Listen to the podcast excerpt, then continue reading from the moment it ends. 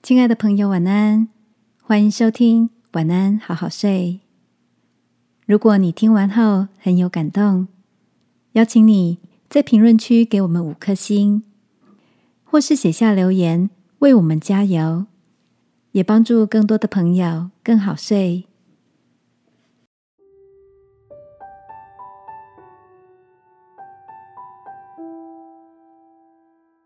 走过去。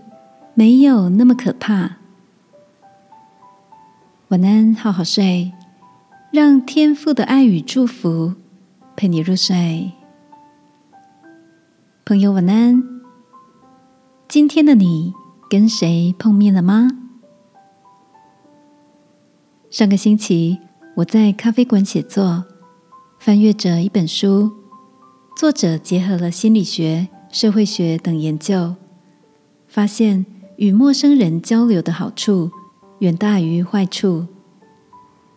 书上写道，在安全的环境中跟陌生人打招呼、聊天互动，能培养出同理心，也使自己更平静，还能交换彼此的资源、能力与想法。而当我们注视对方的眼睛，彼此会感受到正向的连结。也会刺激催产素的分泌，这是网络聊天的表情符号没有办法做到的。坐在窗边，咖啡馆服务人员来调整窗帘的高度，让叫嚣的阳光收敛一些光彩。我打开笑容，跟他说：“你好年轻，动作却很熟练，在这里很久了吗？”妹妹也有礼貌的回答：“我来实习一年，暑假结束就满了实习期限。”我接着说：“我很喜欢这里的氛围。”也问她为什么想在咖啡馆工作，在这里都学到了些什么，有哪些特别的经历。妹妹也很开心的跟我分享她这年来的感想，未来想做的事。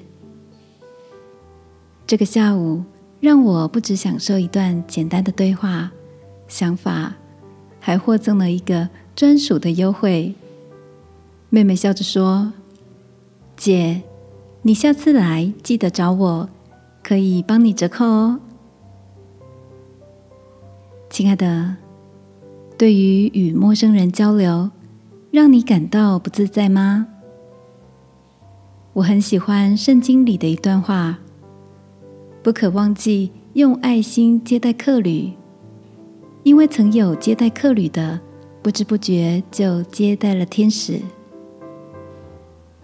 让我们试着敞开心，在安全的环境中，打开一个微笑，一份善意的问候，或许也有意想不到的收获哦。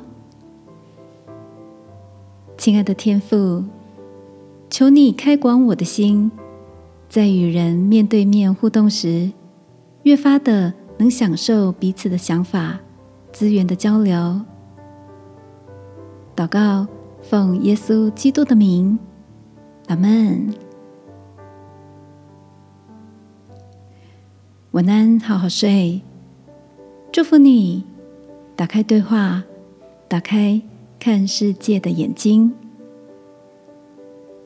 耶稣爱你。我也爱你。